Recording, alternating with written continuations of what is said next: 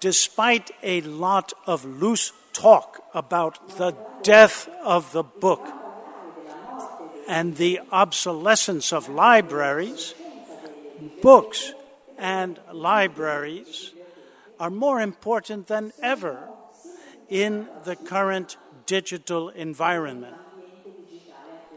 And their importance will increase as we design the digital future.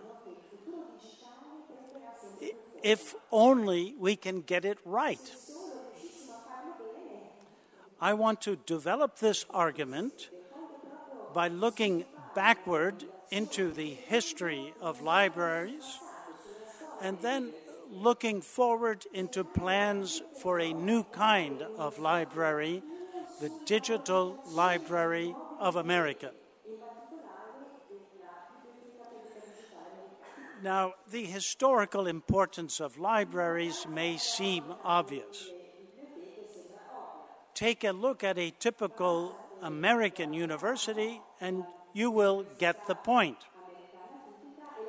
The library stands at the center of the campus and it occupies a corresponding place at the heart of the university's intellectual life. It pumps intellectual energy into every sector of the university, including laboratories where scientists download electronic journals and databases without even suspecting that they come from the library.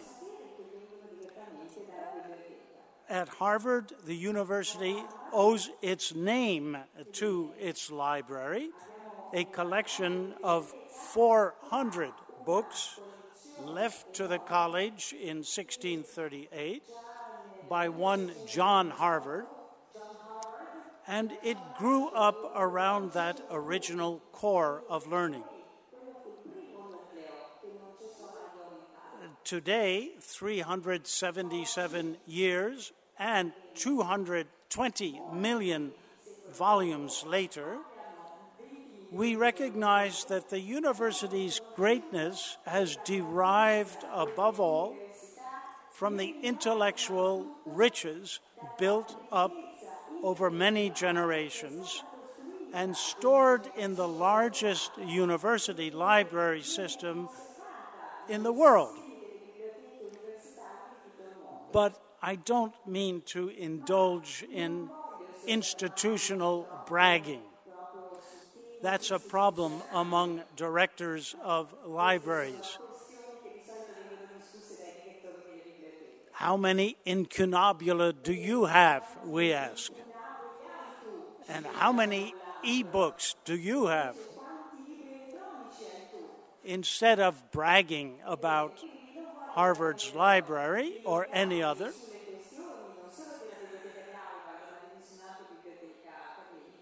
I would like to ask a question. Shouldn't Harvard's library and those of other research universities be considered a national and even an international asset? Shouldn't their intellectual wealth be shared?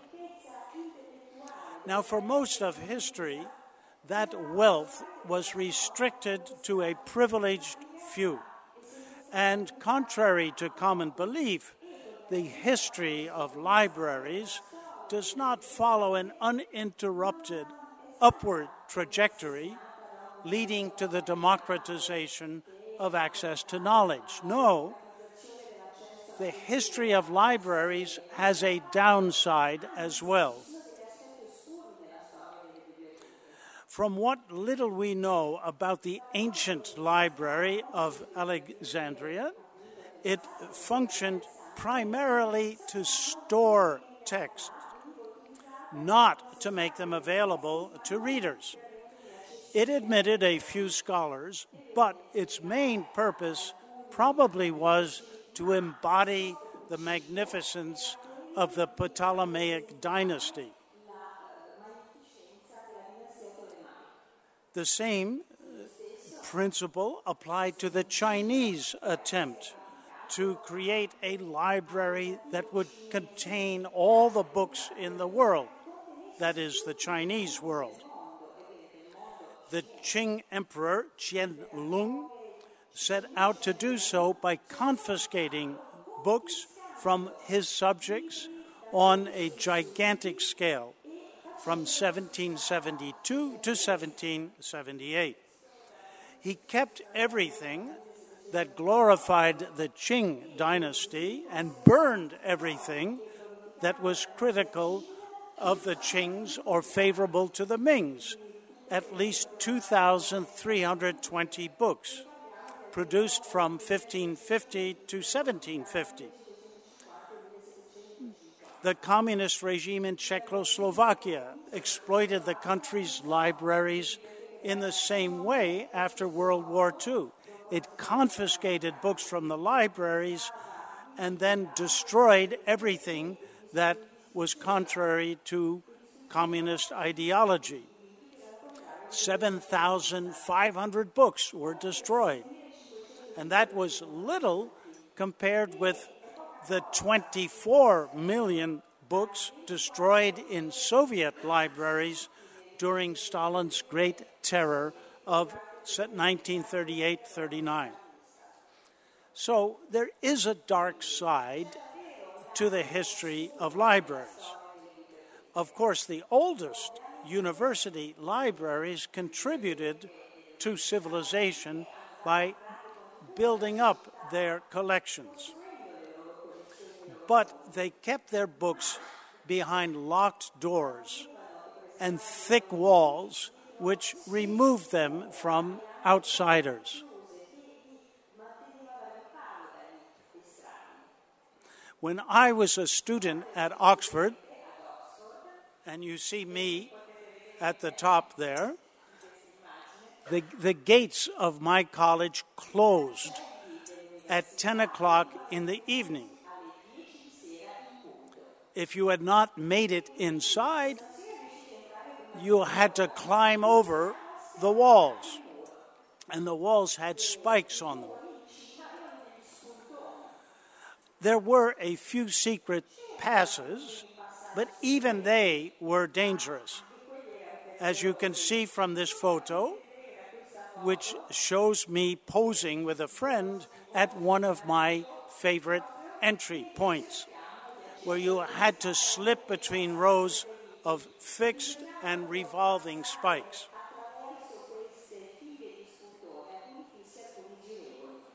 As an accompaniment to the rest of my remarks, I will show more pictures of Oxford's walls, which kept its libraries safe within its colleges.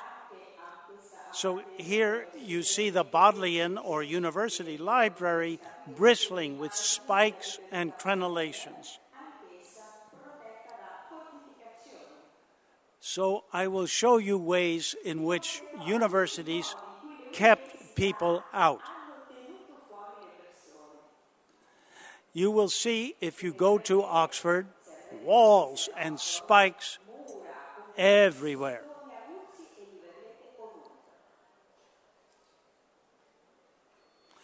But what I want to discuss are the invisible barriers to knowledge, to knowledge stored in research libraries. Libraries frequently keep outsiders outside by all sorts of measures: restricted qualifications for entry, payments to obtain a reader's card, and an atmosphere of intimidation. Ordinary people hesitate to brave these barriers.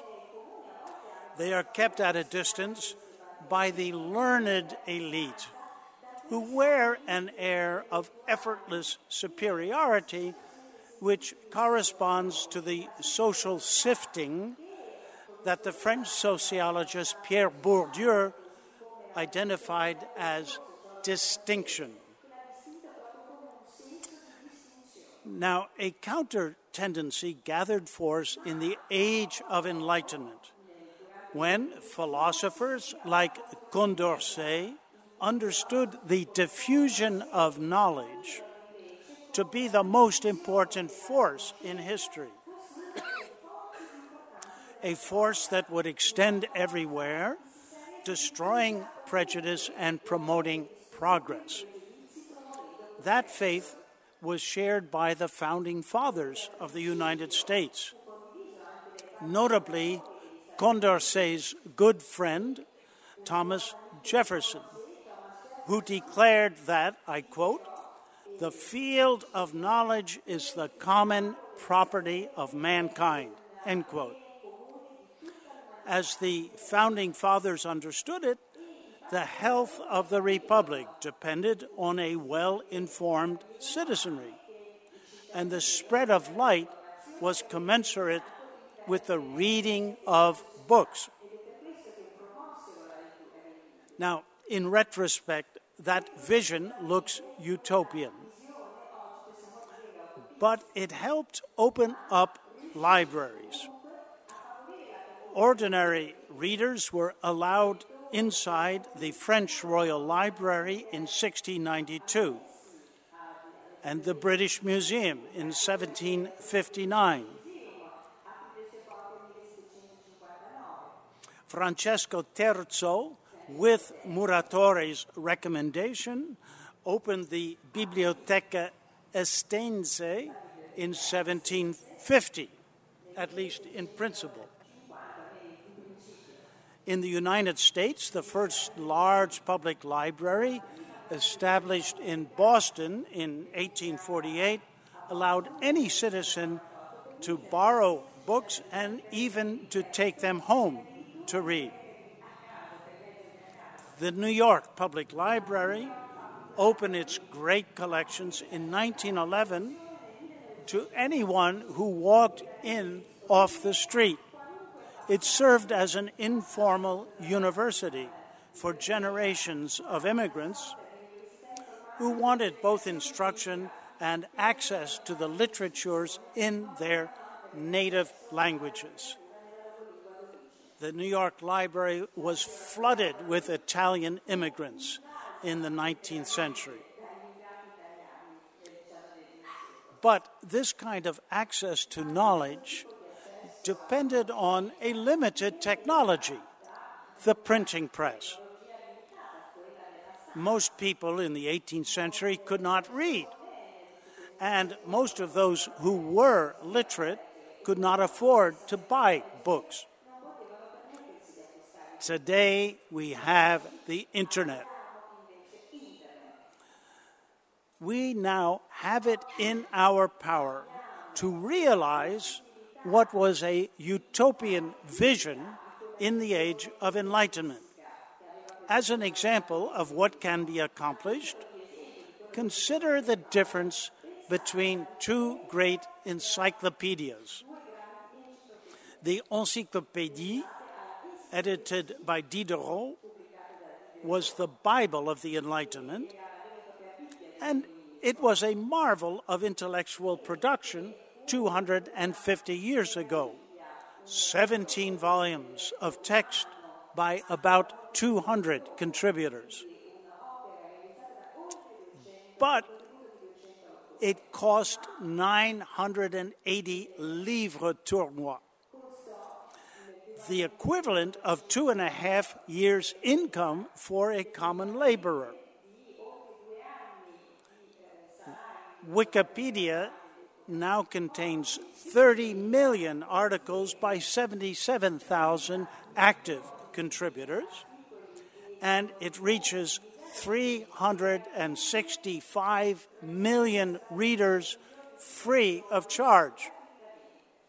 So a new ideal of openness is transforming the world of knowledge. Its origins go back to the Enlightenment ideal of a republic of letters. That is, in principle, a free intellectual realm with no police force, no boundaries, and no exclusiveness. But in practice, only a tiny elite enjoyed citizenship in this republic during the eighteenth century. Today, we have open universities, open source software, open metadata, open access journals, and the beginning of an open information highway. More scenes of Oxford walls, just to remind you of how learning was monopolized by a small elite.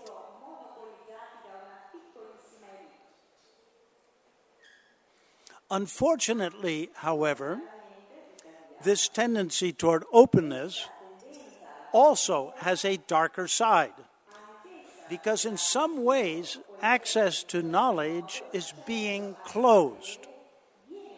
What, I ask you, is the cost of an average subscription to a chemical journal today? four thousand forty-four dollars a year for one year subscription. What was the cost in nineteen seventy? thirty-three dollars. Inflation accounts for only a small part of the increase. During the last twenty-five years, the price of academic periodicals went up at four times the rate of the Consumer Price Index. One-year subscription to the Journal of Comparative Neurology costs thirty thousand eight hundred sixty dollars. The equivalent of six hundred monographs. Three giant publishers, Reed Elsevier, Wiley Blackwell, and Springer, now publish forty-two percent of all academic articles, and they make giant profits from them. In two thousand fourteen, Elsevier turned a thirty-nine percent profit on an income of two point one billion pounds sterling only from its science, technology, and medical journals.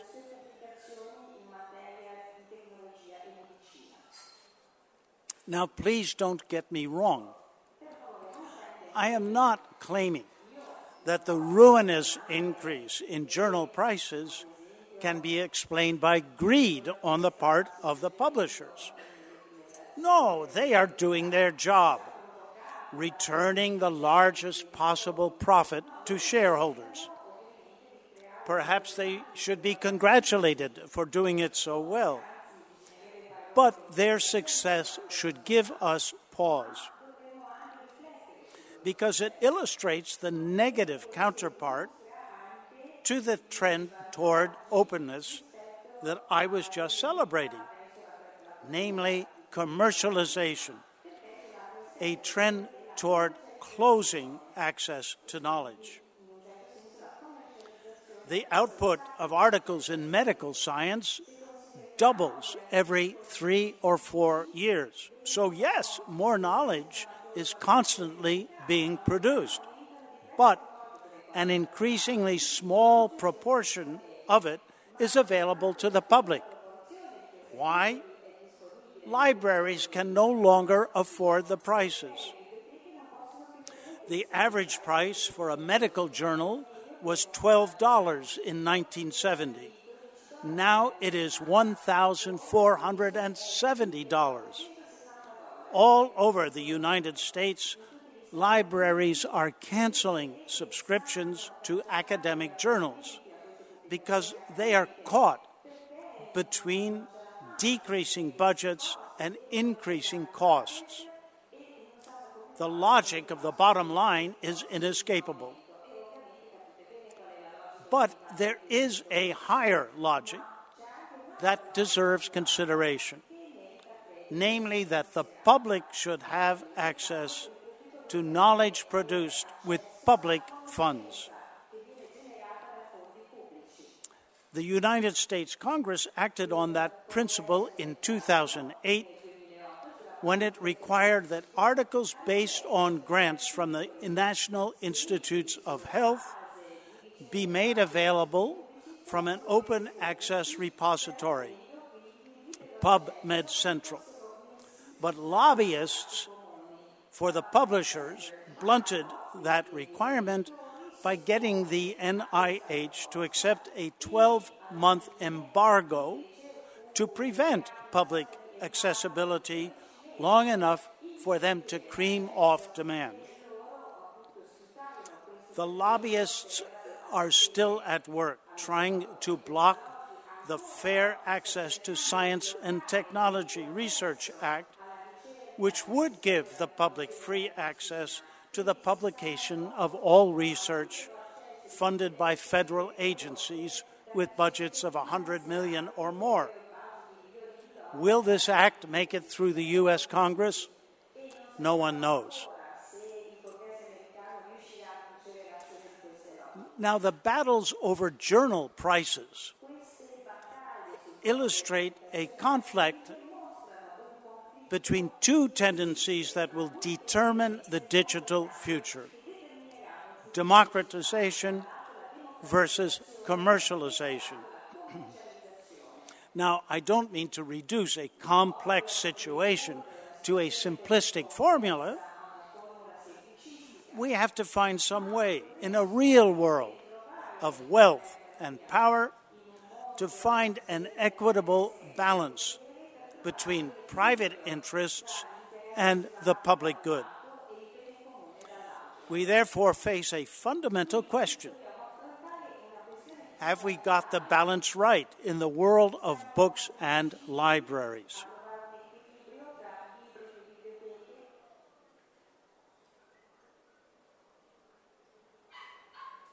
Consider Google. In two thousand four, Google set out to digitize the collections of our greatest research libraries.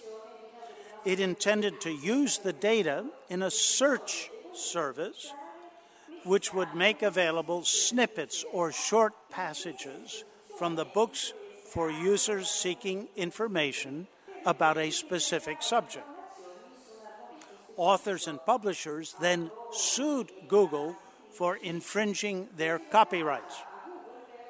And after four and a half years of secret, strenuous negotiations, they reached a settlement. And this settlement or, transformed the search service into a gigantic commercial library. As a consequence, the research libraries, such as Harvard,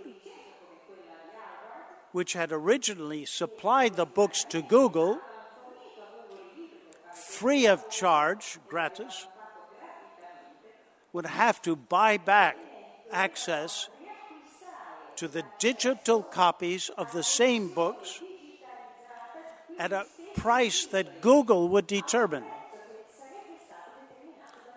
The cost they would have to pay for subscribing to Google's database could escalate as disastrously as the price of subscriptions to academic journals, because the settlement had no provision for oversight or for control by the public authorities.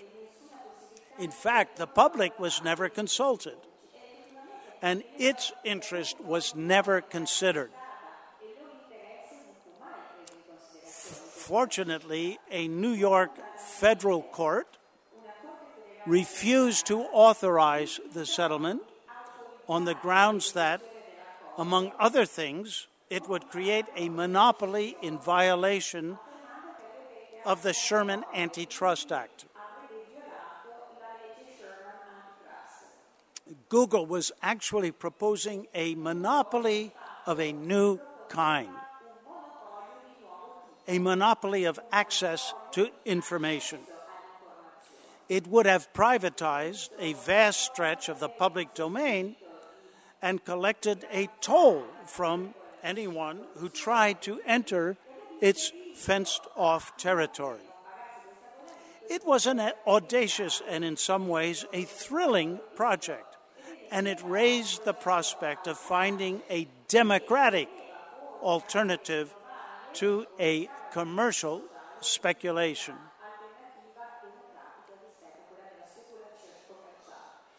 In the era of print, this open access tradition goes back in the U S to the founding of the Boston Public Library in eighteen forty-eight.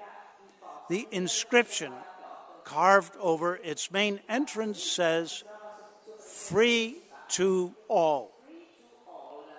Now that we have entered the digital age, we can do better. We can make all of the material in all of our research libraries available to everyone free of charge. That is the basic idea behind the Digital Public Library of America. On October first, two thousand ten, long before Google Book Search was rejected by the court, we invited at Harvard leaders from foundations, libraries, and computer science to meet at Harvard and discuss the possibility of creating a Digital Public Library of America, the D P L A. The foundations would combine forces to provide the funds, the libraries would combine forces to provide the books. We created a steering committee, a secretariat with a small staff, and work groups scattered around the country. Thousands of people participated. Everything was discussed openly in large meetings in San Francisco, Chicago, and Washington. So groups like this one, and then we hired artists to make illustrations of ideas that people had. And so we had a national debate about how to create this library. The debate was often electronic. Through email, listservs, websites, wikis, and blogs. There was streaming, texting, tweeting, a running debate about every aspect of the plans in which everyone had a chance to be heard. At the same time, there was enough coordination from the Berkman Center at Harvard for the D P L A to be launched successfully on April eighteenth, two thousand thirteen. Now that the D P L A has celebrated its second birthday, its collections include ten million books and other objects, four times the amount that it offered when it first went online. They come from one thousand six hundred institutions located in all fifty states, and they are being widely used. Millions of visitors have consulted the D P L A's website, d p dot l a, and these readers come from every country in the world except three: North Korea, Chad, and Western Sahara. The D P L A's collections include materials in more than five hundred languages. Now, by clicking on the website, you can call up the texts of books, but you could do much more. You can browse through all the collections by place and also by time period. You can wander through virtual exhibitions, which are particularly popular in secondary schools. And you can make use of all sorts of apps, which are constantly being grafted onto the system by independent innovators. Now, how should you envisage the D P L A? Not as a grand edifice with an imposing dome erected over a gigantic database, but rather as a distributed system, that is a horizontal network which links up digital collections in libraries, archives, and museums in such a manner that users can get access to a document with one click on an electronic device. Now incorporated as a non-profit enterprise, the D P L A has headquarters with a small staff in Boston, but it is not a top-down organization. Its horizontality corresponds to its democratic spirit and to its basic goal, namely to make the cultural heritage of America available free of charge to all Americans and to everyone in the world.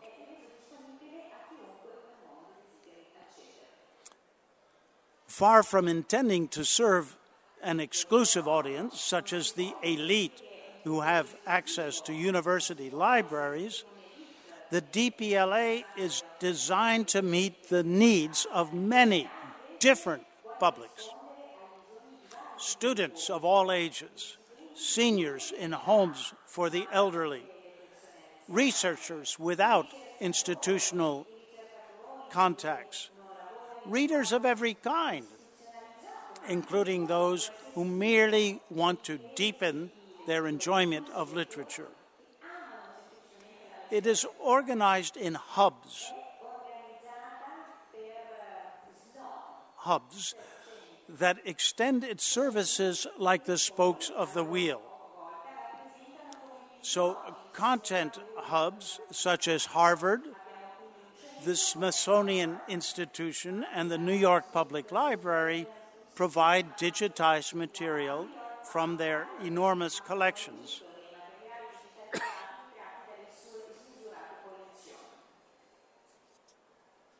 We also have service hubs.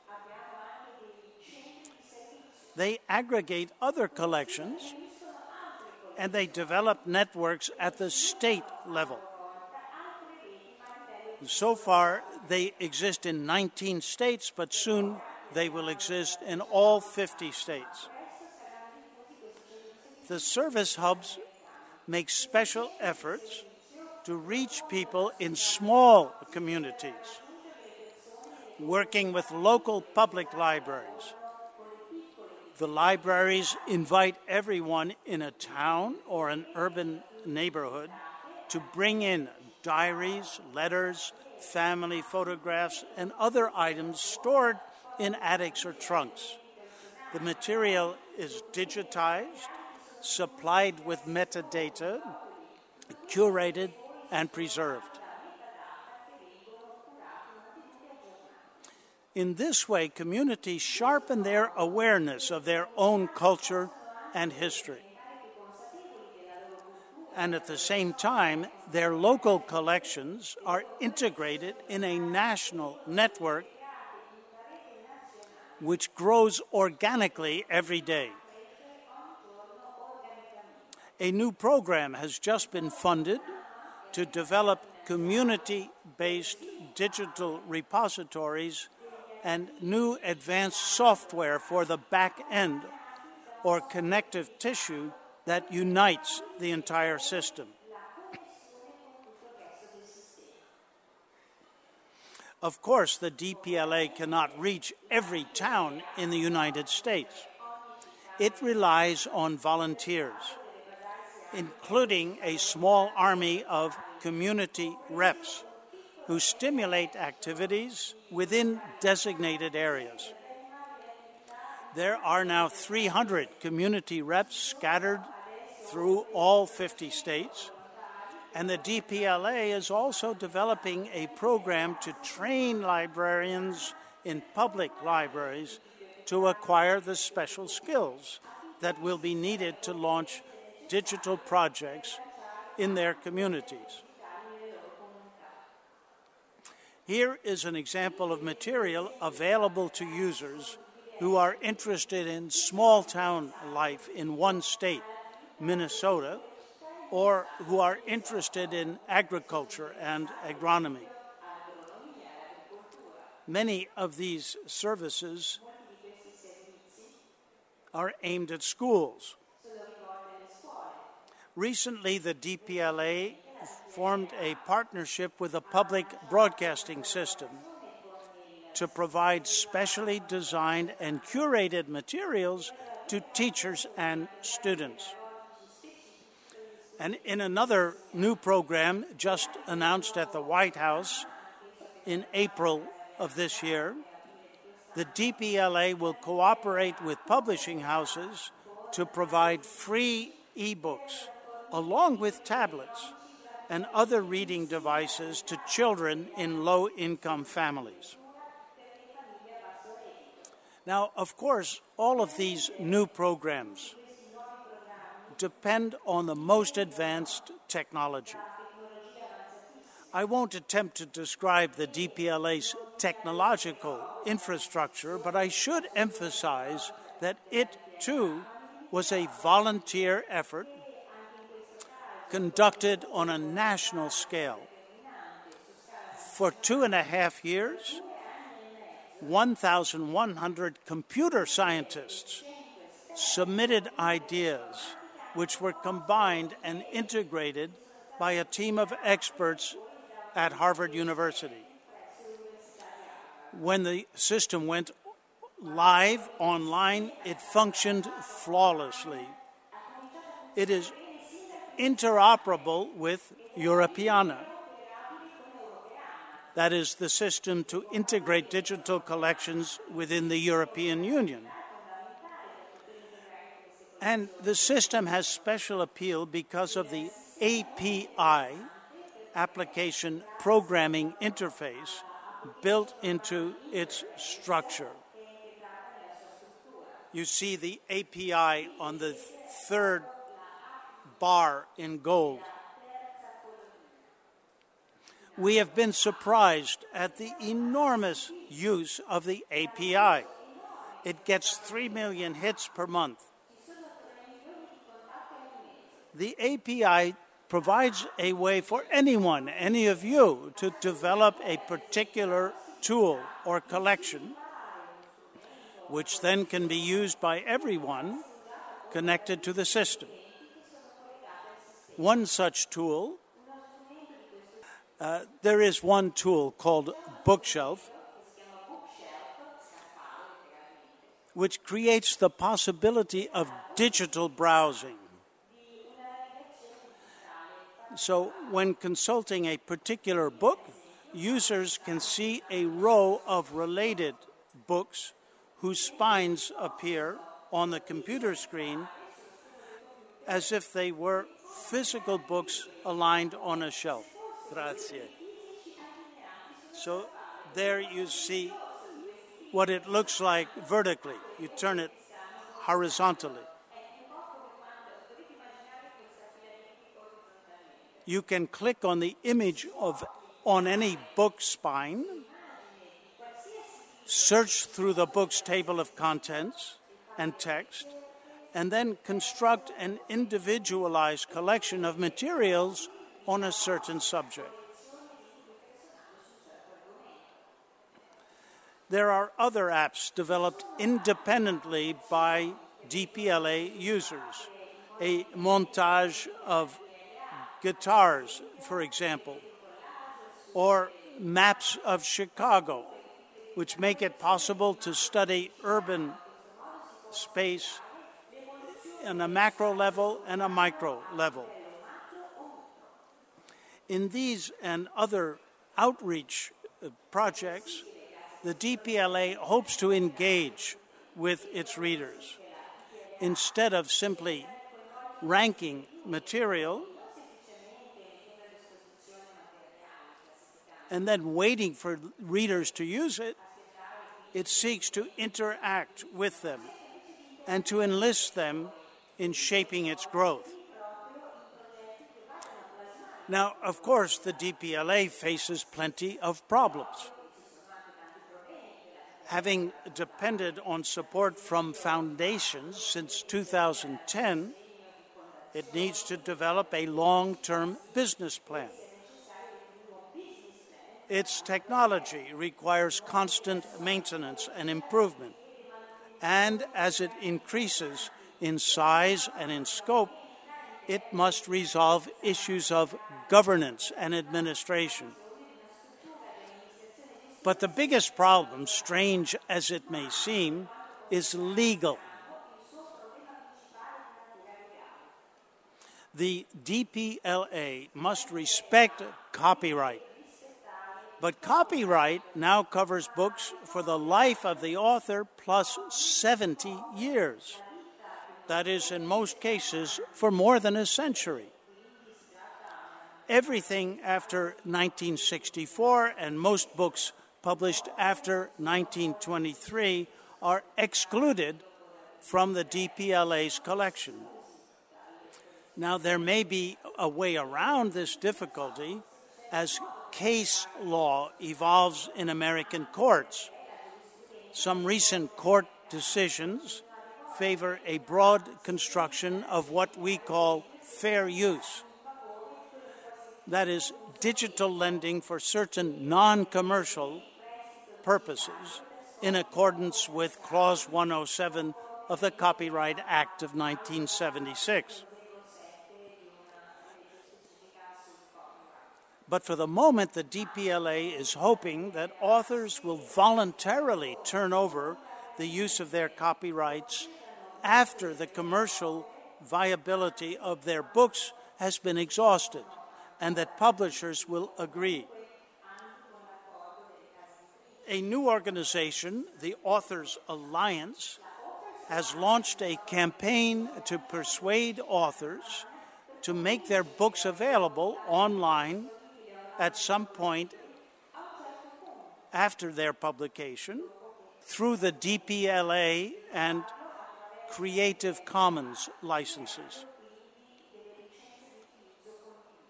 So far, the response has been encouraging.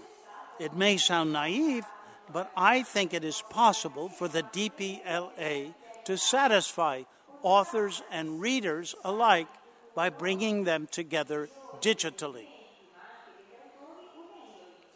So despite the pressure of commercialization, the D P L A has tapped a vein of public spirit that is both utopian and pragmatic. It draws inspiration from the age of the Enlightenment, but it is designed to serve the needs of the twenty-first century. And at a time of disgust at the dysfunction of Washington, the D P L A has proved that it can get things done by independent initiative. You should not think of it as a digital version of the Library of Congress. It's a new kind of library altogether, not just in its technology, but also in its organization and its spirit. It will operate simultaneously on many levels: personal, local, national, and international. It's already functioning successfully, and it will continue to acquire new functions with ever-expanding collections for many generations.